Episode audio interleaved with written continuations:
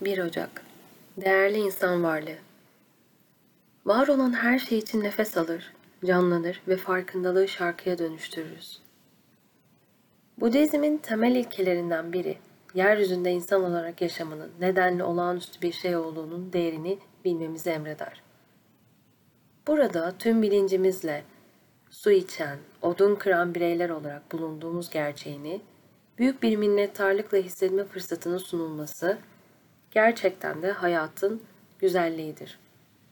Bu öğreti karıncaya ve ceylana, solunca, solucana ve kelebeğe, köpeğe ve boğaya, şahine ve yalnız vahşi bir kaplana, yüz yıllık bir meşe ağacına ve yüz yıllık bir okyanusa dikkatle bakmamızı emreder. Bilinç, başka hiçbir yaşam formunda olmayan, biz insanlara bahşedilmiş bir ayrıcalıktır. Bu öğreti bunu anlamamızı emreder. Bu öğreti yeryüzünü meydana getiren sonsuz çeşitlilikte bitki, hayvan ve madenleri tanımamızı, hayatın çok küçük bir parçasının insan olmak dediğimiz manevi farkındalığa sahip olduğunu bilmemizi emreder. İşte benim farkındalığın derinliklerinden yükselip bunu size ifade edebilmem.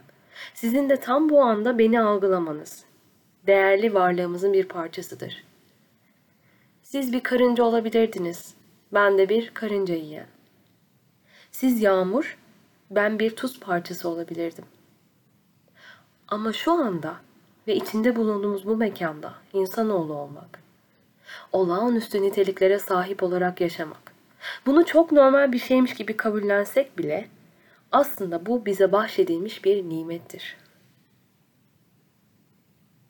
Yani değerli insan varlığı dediğimiz şey eşsizdir.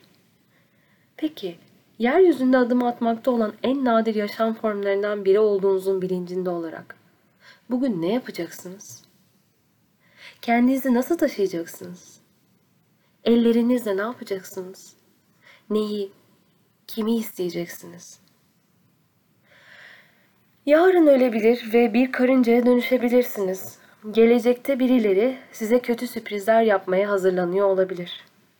Ama bugün kıymetli, ender bulunan ve farkındalığa sahip bir canlısınız. Bu farkındalık bizi müteşekkir olmaya yönlendirir. Tereddüdü faydasız kılar. Müteşekkir ve farkındalığa sahip canlılar olarak kendinize neyi öğrenmek istediğinizi sorun. Şu an ne hissediyorsanız onu söyleyin. Şu an neyi seviyorsanız onu sevin. Mümkünse dışarıda bir yere ya da bir pencere kenarına oturup çevrenizde bulunan diğer yaşam formlarını dikkatle gözlemleyin. Yavaşça nefes alıp karıncayı, yaprağı, mavi alakargayı ve bu yaşam formlarını sizin yapamadığınız neleri yapabildiklerini düşünün.